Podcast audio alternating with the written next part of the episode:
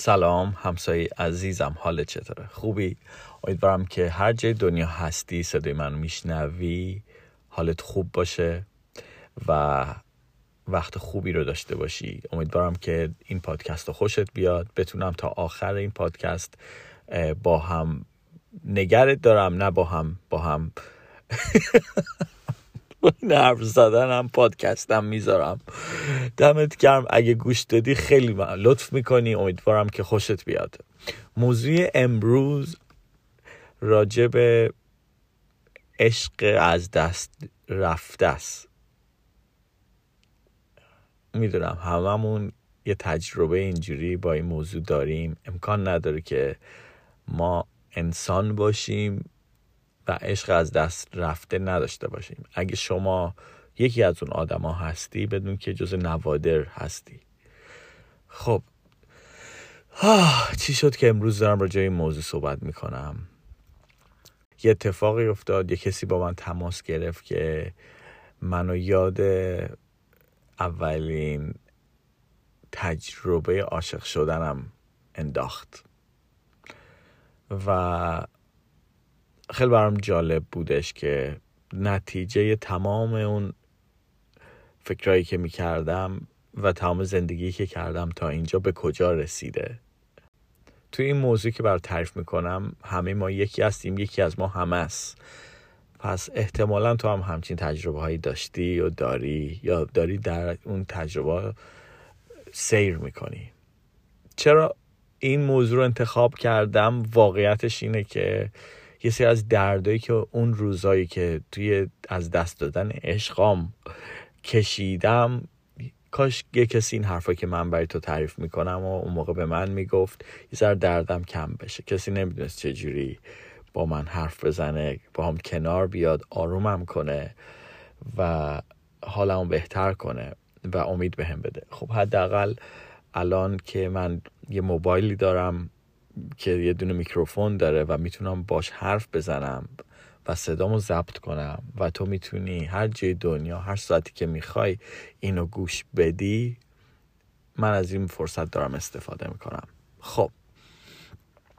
قرار داستان از این قراره که من اولین بار که عاشق شدم چند سالم بود فکر می‌کنی؟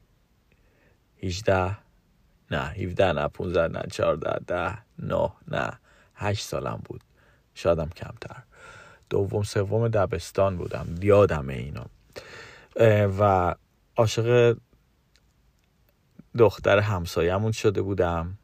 داستان از این قراره که کوتاه نمی‌خوام طولانیش بکنم سرتو درد بیارم. تو کوچهمون بود عاشق شدم. در حدی که من صبح وقتی که می‌خواستیم بریم مدرسه قبل از اینکه اون اون زودتر از من باید می‌رفت مدرسه.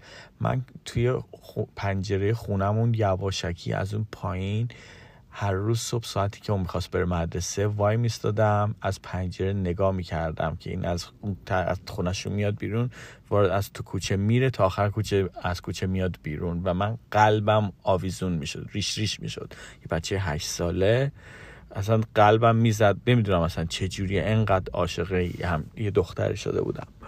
و داستان ها که شد و به هم دوست شدیم بچه بودیم دیگه نشدیم و اتفاق خاطره ها و این که جدا شدیم دیگه هیچ خبری ازش نشد و من داستان زندگیم شهرهای مختلف محلهای مختلف اونم محلهای مختلف اینا کاملا قطع رابطه شد.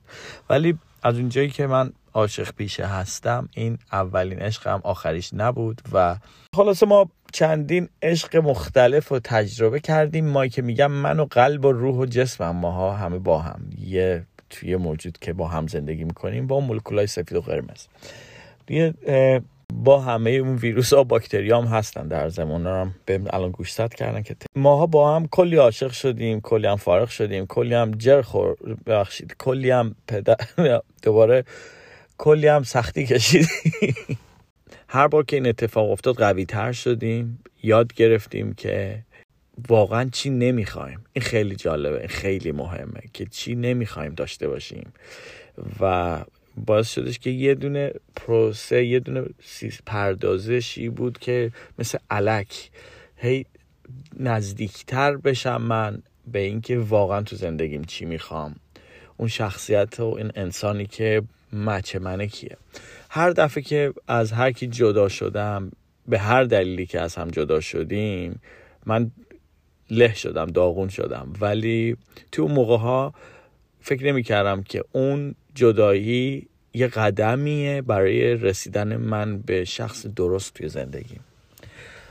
ولی اینطور بود.